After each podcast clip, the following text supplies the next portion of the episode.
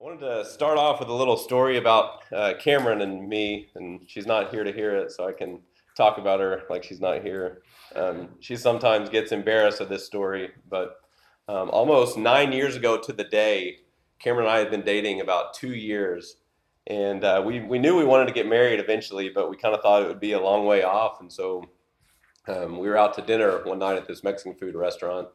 Um, it's a celebrity place in Oklahoma called Ted's Escondido we're sitting there eating, and Cameron says to me, she said, "Do you love me?" And I'm kind of taken off guard, and I'm like, "Yeah, you know I love you. You know I always tell you I love you." And she says, "Do you want to be married to me?" And I'm like, "Yeah, of course I do."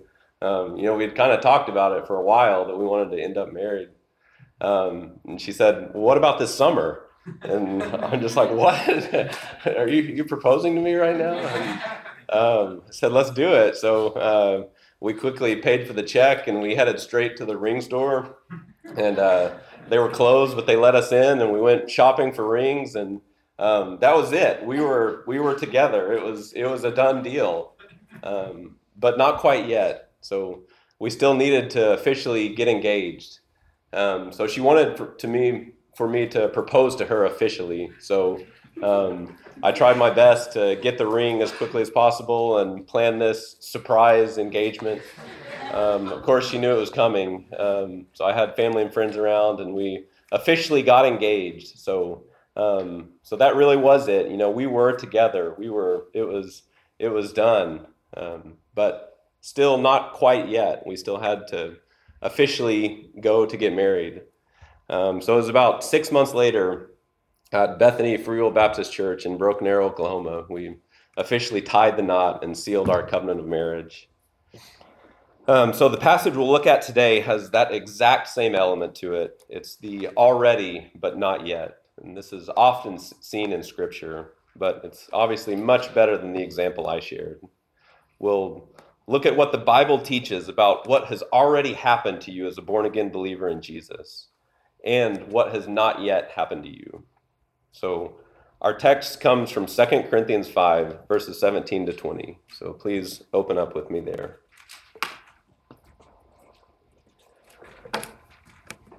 Therefore, if anyone is in Christ, he is a new creation.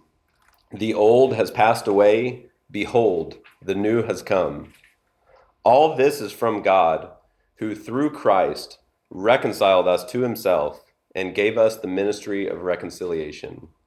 That is, in Christ, God was reconciling the world to himself, not counting their trespasses against them, and entrusting to us the message of reconciliation. Therefore, we are ambassadors for Christ, God making his appeal through us.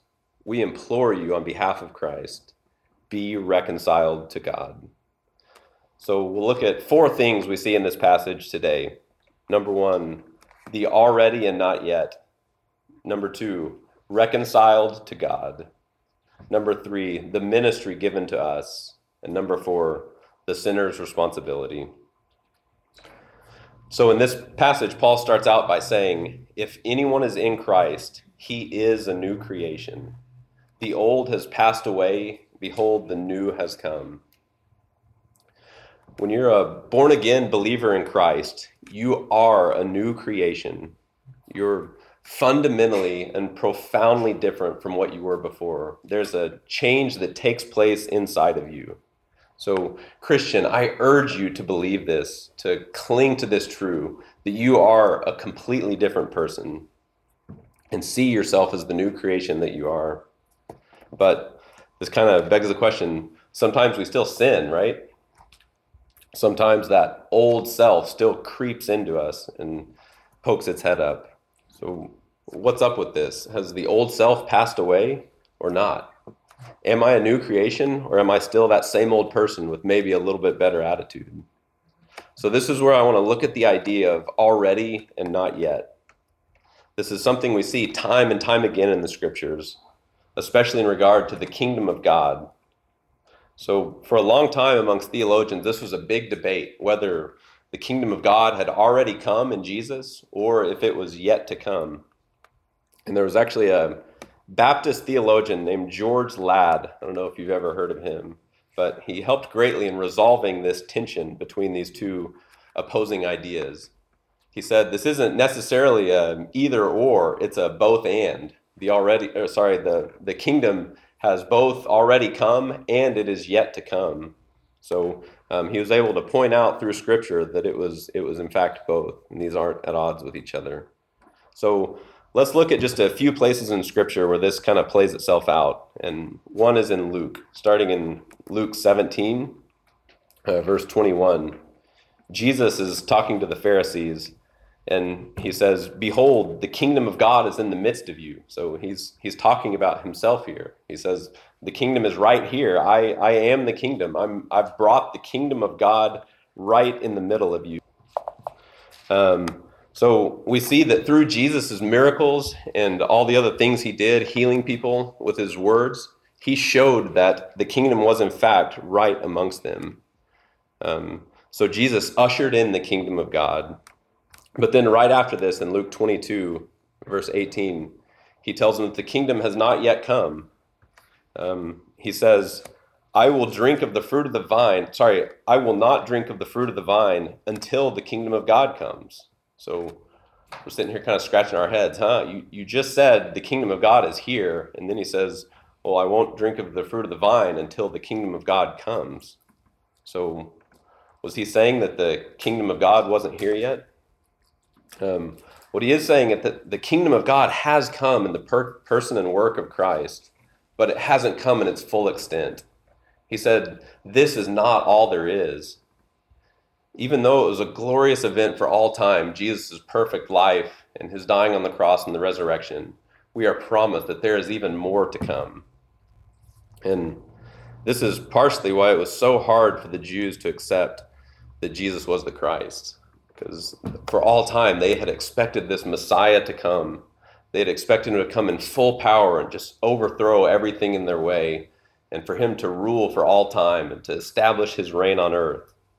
But Jesus didn't look like that, did he? He came as the humble servant, even going so far to wash his disciples' feet, something that a, a Messiah ruler would never do, something that seemed absolutely crazy to them he even associated with the lowly, diseased people who no one would even dare to touch. He even had conversations with Samaritan women. And this is not at all what they saw coming. So, again, George Ladd, who I mentioned a minute ago, said this. He said, The mystery of the kingdom is fulfillment without consummation. The mystery of the kingdom is fulfillment without consummation. So we had these people over here arguing whether the kingdom had already come or was yet to come. And he, he showed them that, in fact, these, these are not at odds with each other. These are just two dimensions of the same coin, they're two sides of the same coin. So, such an appropriate way to put it. He said, fulfillment. Jesus came and perfectly fulfilled every prophecy from the Old Testament about the Messiah, even if it didn't look exactly like how they thought it would look but without consummation. Jesus was not coming to rule once and for all. He was not coming to put everything under his submission and under submission to God. We know that that won't happen happen until he returns for the second coming. So this is why we read things that are in fact true in the Bible, such as if anyone is in Christ, he is a new creation. And sometimes we don't feel like new creations there's a tension there. And often I think this is a stumbling block not only for Jews, but for um, non believers in our world. They, they see us not living like new creations that we are supposedly to be. Um, and this puts a real roadblock in them receiving Christ because they say, yeah, you're just a bunch of hypocrites. You, you say you're different in Christ and born again, but you sure don't act like it. But we already are new creations but we won't see completion of this until we meet our Savior face to face. Let me give an, another example from Colossians, where in chapter 1, verse 13, Paul says, He has delivered us from the domain of darkness and transferred us to the kingdom of His beloved Son, in whom we have redemption, the forgiveness of sin. And he goes on in chapter 3 to say, For you have died, and your life is hidden with Christ in God.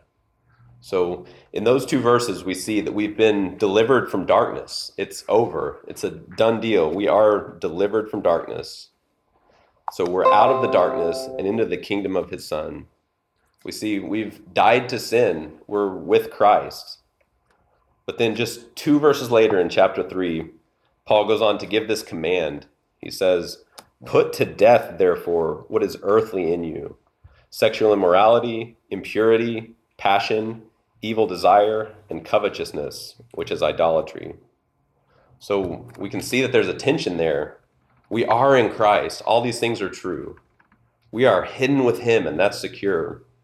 But then we still have the command to continually put to death sin, which means that it hasn't been fully put to death yet, right? There's a real and ongoing battle against sin in our lives, which we all know experientially to be true. Every day, if we are striving to be a Christian, we're fighting against sin. This is why we're still struggling against our past sins. It's not like we become a Christian and all of a sudden everything is perfect and we, we don't struggle with sin anymore. So, this is why, even though we have died to sin, like we read in uh, Romans 6, even though we're not enslaved to sin, also like we read in Romans 6, we must continue to fight against sin and struggle against it. But I want to encourage you for just a second here. The good news of the gospel is that even if in this life we will never be completely free from temptation, even though Satan will never give up on trying to snatch us away from our Savior and from our God, Sin and Satan do not have dominion over us. That means they do not have rule over us. They, they do not have the final word, and they won't dominate us. If we are in Christ, we are no longer slaves, but we are set free from the power of sin. Amen? This is a battle we can win. Unlike someone who is not in Christ and they're slave, and they are necessarily held captive to obey the desires of sin.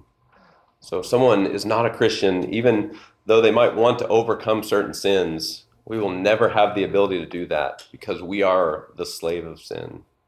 But Christian, you are a new creation. That old self has died and you have been raised again with Christ. So we must believe this. We must live this out.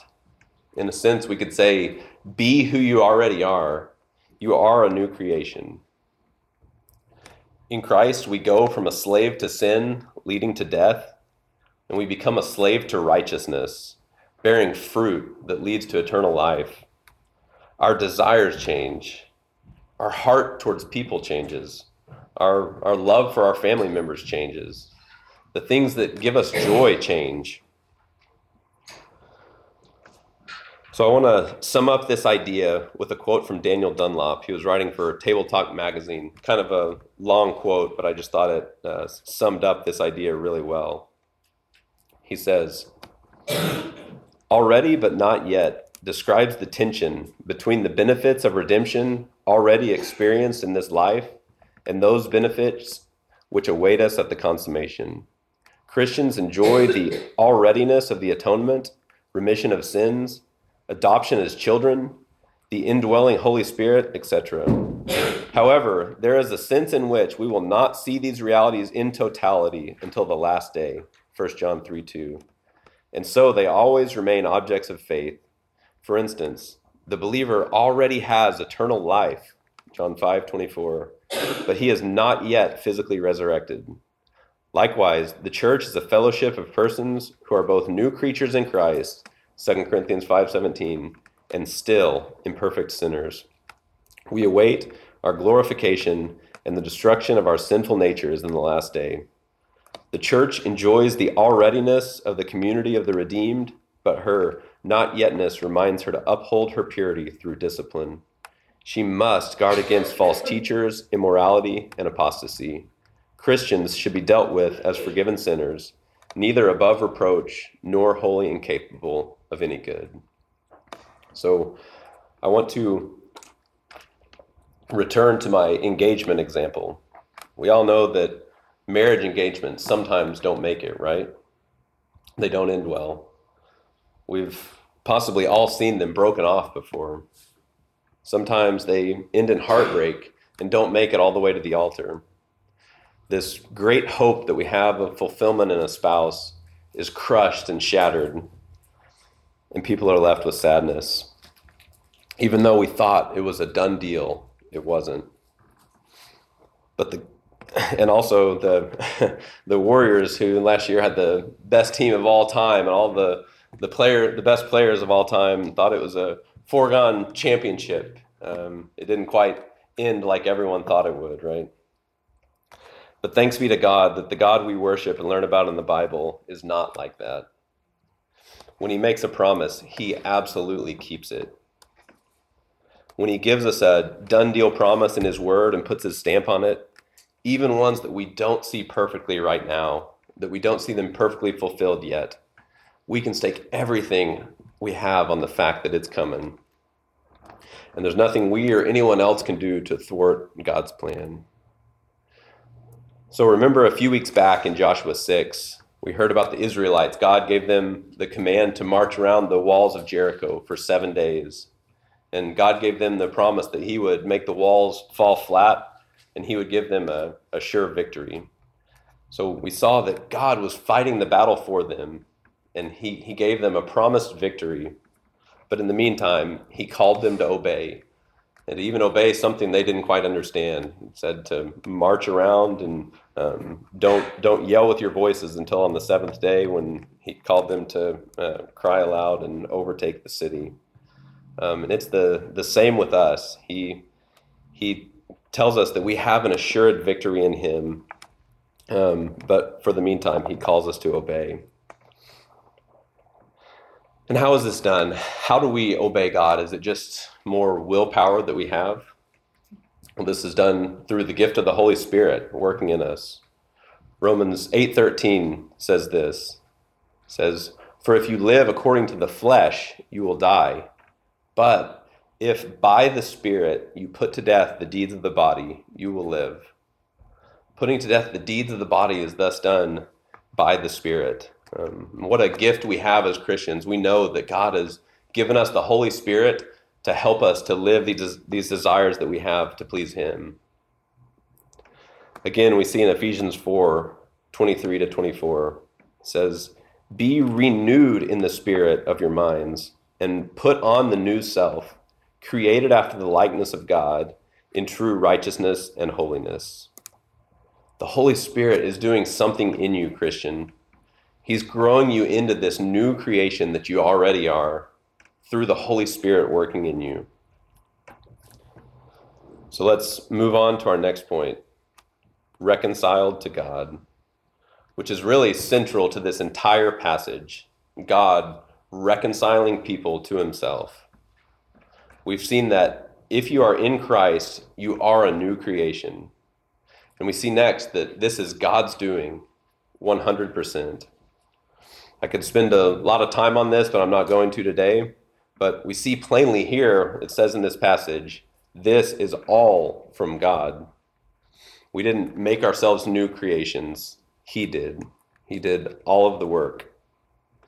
So I'll just start by defining reconcile to reconcile means to restore a relationship with someone. This is something we kind of understand in our vocabulary, but I think it's helpful to start off by defining the word. So, to reconcile is to restore a relationship with someone. And we see in this passage that that's what God does with us. He reconciled us to himself through Jesus. He took what was a completely broken relationship with no hope of being repaired on our end because we were the ones who completely shattered it and made it broken. It was none of God's doing to, to cut us apart from Him. But He took that relationship with no hope of coming back together and He made it right. He brings us into a relationship with Him. We have the gift that we can actually know Him personally. We can know the God who created this whole world. And this is something so starkly different between Christianity and all the other world religions. And it's shocking to people when they hear that we can have a relationship with the God of this universe. So before coming here, Cameron and I were in Brussels, Belgium for almost four years. Most of you probably knew that already. But um, our aim there was to share the truth of Jesus with Muslims.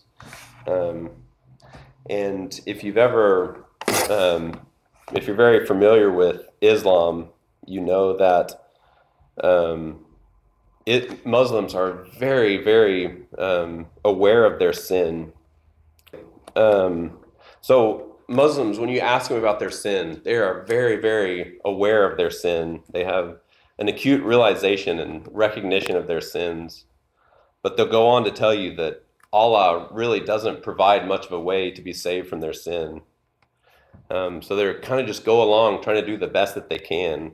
And hopefully, just hopefully, at the end of the day, the, the good they've done outweighs the bad and maybe, just maybe, Allah will allow them to come into paradise. But they, they really can't know for certain. It's kind of just a hope, and maybe one day this will happen. But they really can't be certain what will happen in the end. They serve a God who they will self admittedly say cannot be known personally. Um, and it's a God with whom they cannot reconcile. He's irreconcilable, unlike our God. And it kind of makes sense, right? If, we think about it in human standards, um, reconciliation, if there's an offense made, the one who is offended must do the, recon- the reconciling. So I want to do a quick example. Um, Brian, come on up, and Tyler. You guys didn't know I was going to call you up here, but you're the volunteers. Um, so in this example, let's just say these guys are buddies from high school, um, and they both end up going to college together. And um, it turns out Brian's pretty cool. Um, he's he's the big man on campus, and um, it also turns out that Tyler's pretty jealous of that. Um, he's having a hard time handling that Brian's getting all this attention, and everyone kind of likes him. So um, Tyler just starts kind of spreading some rumors about Brian. they they start small, just kind of little white lies, um, things that make Brian look kind of silly. And um, but as it goes, it kind of feels good. And um, Tyler just kind of starts growing these rumors and saying worse and worse things about Brian. And the next thing you know, um, Tyler's pretty much trashed Brian's reputation on campus. Um, he's spread some pretty big stories that uh, people start to believe, and they start to get this picture of Brian um, these guys used to be friends, um, but as as time goes on, their relationship grows apart. Um, and finally, um, Brian hears that Tyler's been saying all this about him over there, and Tyler hears that Brian heard. Um, and Tyler, being a soft-hearted guy, instantly feels horrible. Um, he knows that he is guilty. He knows what he's done. but at that moment, there is nothing Tyler can do to fix this relationship. Um, he is guilty. He is laid bare before Brian. Um, but there is nothing he can do to fix this relationship. So only through reconciliation by the offended party can this relationship be made right. Brian has to be the one to go and forgive Tyler and fix this relationship. So you guys can go ahead and hug and then sit down. All right. uh, that's a good hug. Thanks, guys. Um, but this is us. We have deeply offended God, and that was a G rated example, but um, add a multiplier of a couple million to what we've done, and this is how badly we've offended God. This is how badly we've treated God. And it's not only that, but we've offended the one who is perfect. He's the one who's completely holy. And we've spat in his face. We've talked trash about him behind his back. As a spouse, we've cheated on him. We've lied to him. We've lied about him. We've walked right past him and pretended he's not even there when we're with our cool friends. We've disobeyed him. We've done things we know that he hates. The list could go on and on and on of ways we've completely blasphemed God in the ways we've sinned against him. But Christianity is completely different from all these other world religions. We worship the God who not only set the standard of obedience, and any disobedience was deserving of death. He not only knew we would run to this disobedience, breaking our relationship with Him, He's not only the sole being who is perfect, not only the party who's been deeply offended in this relationship, mistreated, he is the one who stands ready to forgive, to restore our relationship with him. He is the one who seeks us out and does the act of reconciliation. Let me say that again. He is the one who stands ready to forgive, to restore our relationship, and he's the one who seeks us out and seeks reconciliation with us. He sent his own son to restore this broken relationship between him and us. And the guilt was 100% ours. So, usually in an earthly uh, situation, when there's a problem, both parties carry some weight of the guilt, right? It's a little bit this person's fault, it's a little bit that person's fault. And, you know, they come together and they kind of, there's some give and take and they, they work things out and they um, each forgive each other a little bit and they, they figure it out. But with God, it is totally and completely our fault. We are 100% the guilty party. But through Christ, God still reconciled us to himself, being completely innocent of any wrongdoing. But if we pause for just a moment, it kind of begs the question of how?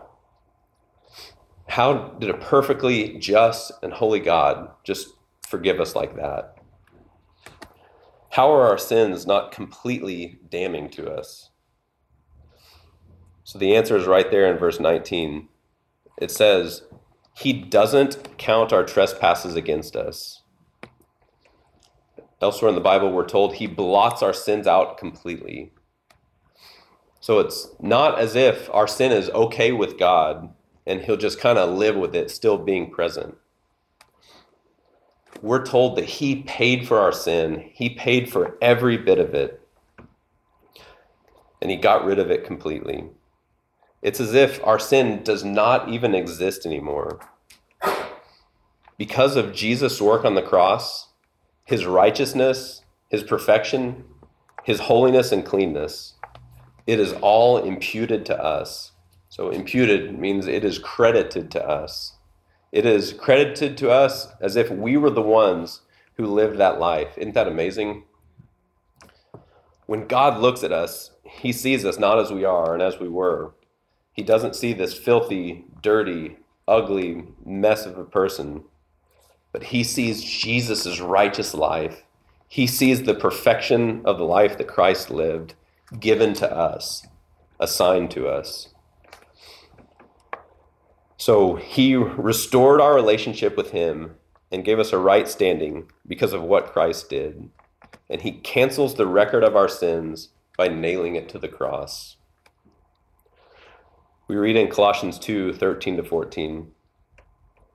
And you who were dead in your trespasses and the uncircumcision of your flesh, God made alive together with him, having forgiven us all our trespasses by canceling the record of debt that stood against us with its legal demands.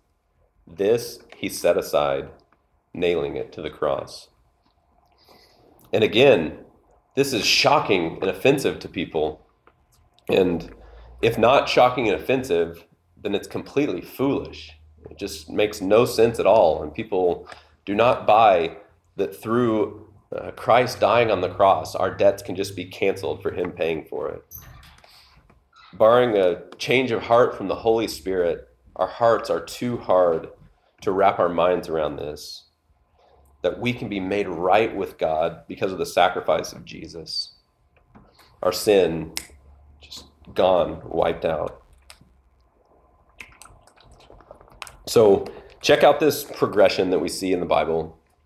We are born as those under sin, thanks to Adam as our figurehead, the, first human who committed sin and um, tainted us for all time. And because of our personal sin, we are cut off from God. We're separated, according to Ephesians 2, says, having no hope and without God in the world. So it's a we're pretty helpless, helpless and desperate right there. We are without God and no hope. Um, and even worse, there's this giant wall between us and God called the law. It says we have no way of getting to the other side where God is. We're completely out of luck. But through the blood of Christ, says God tore down the wall of hostility and made a way to be close to him, to be in a relationship with him, thereby killing the hostility and offering us peace with the Father ultimate peace that will last forever. And he does this through the Holy Spirit. So, what does this necessarily lead to in the believer who's been forgiven? Well, praise and worship of God and thankfulness to Him to start with. It leads us to join the psalmist in Psalm 106 that we um, read for our call to worship and recognize that we're sinners and that we've committed iniquity and wickedness but that for his name's sake, God has saved us.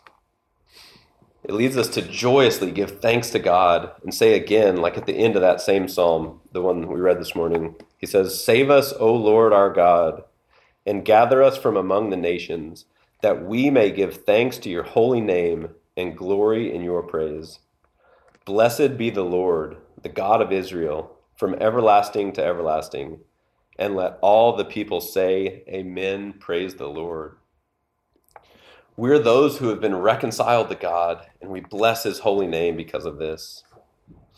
And also, it leads us to our third point.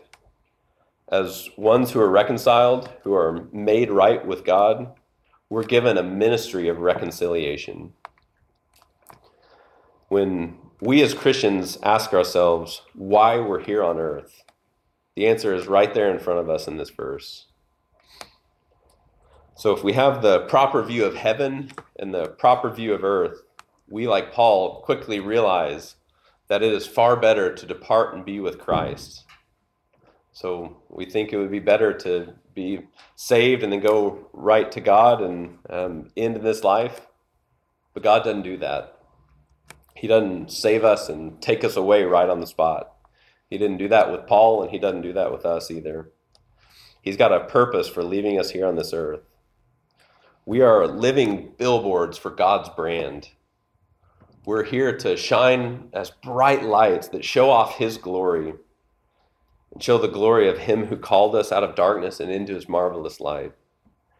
We're to go and tell, hey, look at what God has done for me. Just look at who I was before and look at what God has done with me. Even a no good, completely helpless sinner like me, He has redeemed me and given me this great joy, given me a hope that I never had before, given me this promise of new life that's changed my desires in me from living for myself to and the things of the world to my desires being rooted in Him and my desires uh, being things that bring eternal joy. Can't you see this joy on my face? Even though my life might be hard right now, I have this deep seated joy that the world can't touch. We've got to live this. We've got to believe this in our lives and show it to people around us. So often, when people ask the question, What do you do? we're quick to spout off how we get paid, right? I'm, I'm a construction worker. I'm a nurse. I'm a stay at home mom. I'm a XYZ. And we're usually pretty proud of what we do, right? But what if, what if we saw our real profession for what it truly is? That we're here to tell sinners how they can be reconciled to God. It'd be quite a gateway into sharing the gospel if we answered the question of what do you do with I tell people how they can be reconciled to God and saved from their sin. um, I'm not sure I actually prescribe leading a conversation with that, but um, it would definitely make the conversation go one of two ways. Um, we would either go straight into sharing the gospel with them, or the conversation would be over right then and there, and they would move on to something else. We wouldn't waste our time making meaningless small talk, right? Um, but what if we rightly saw that as our biggest and most important purpose in this life? The ministry of reconciliation. We must see ourselves as those who are saved to go and make disciples of all nations, baptizing them in the name of the Father, the Son, and the Holy Spirit. This is why believers are left on earth for the ministry of reconciliation. Um, quick side note here. I'll try not to go too far down this rabbit hole, but I was thinking of this as I was um, writing this sermon. What a calling this is for us to be reconciled to each other as well, right? If we've been forgiven by the perfect God of this universe for an eternal weight of sins for which we could never hope to pay, how in the world can we refuse to forgive someone for sins against us? How can we not seek out bringing restoration to our own broken relationships? We have to see ourselves rightly as the sinful woman in Luke 7 who had been forgiven much and therefore loved much.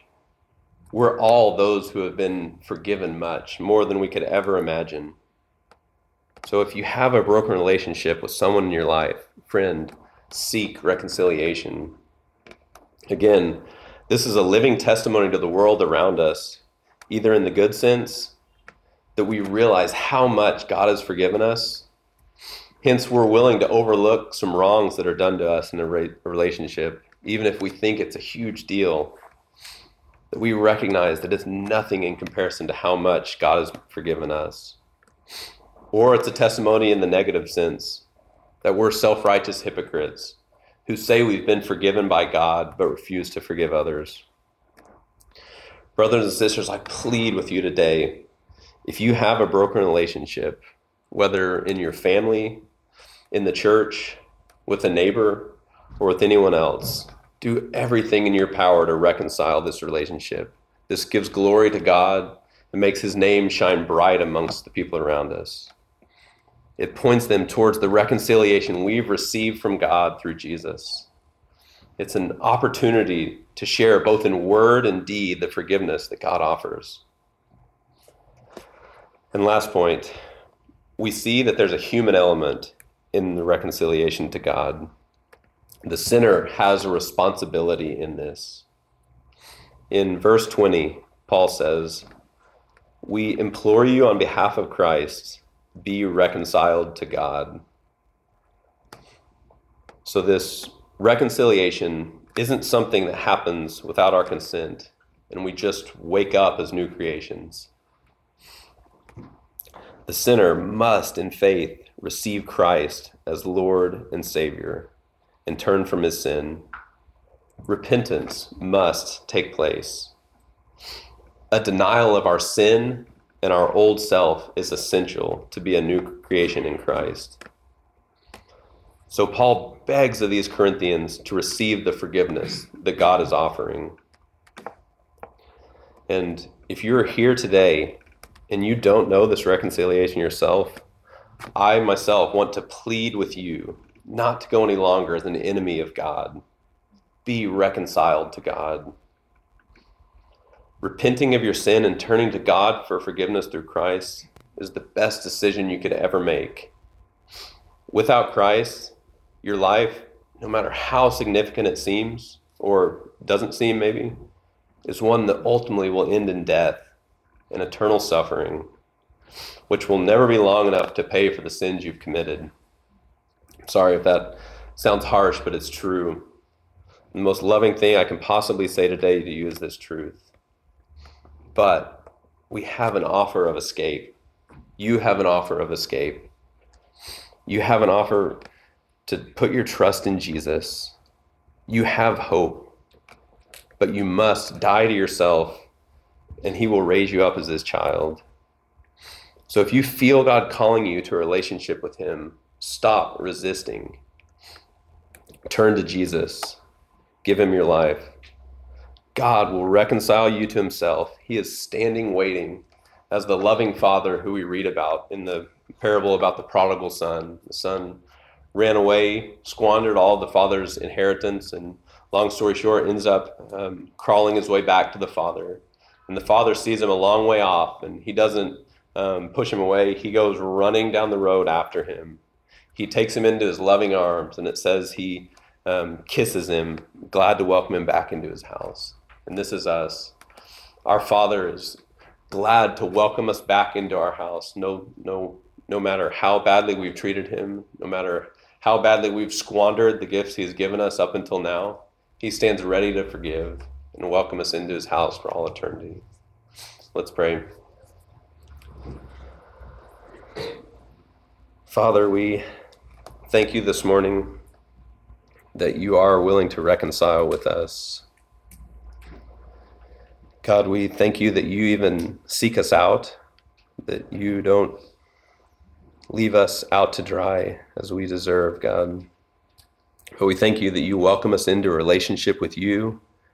We thank you that you make us born again into an eternal righteousness with you, God. We thank you for sending Christ to die for us. And it's in Him we give all worship and praise and glory. We pray that our lives would reflect that. We pray that we would um, take up the ministry of reconciliation in our lives, that we would show the love that you've given to us, that we would recognize how sinful we were, but what you've done to us, God. We pray that we would um, live out the new creations that we are. In Jesus' name we pray. Amen.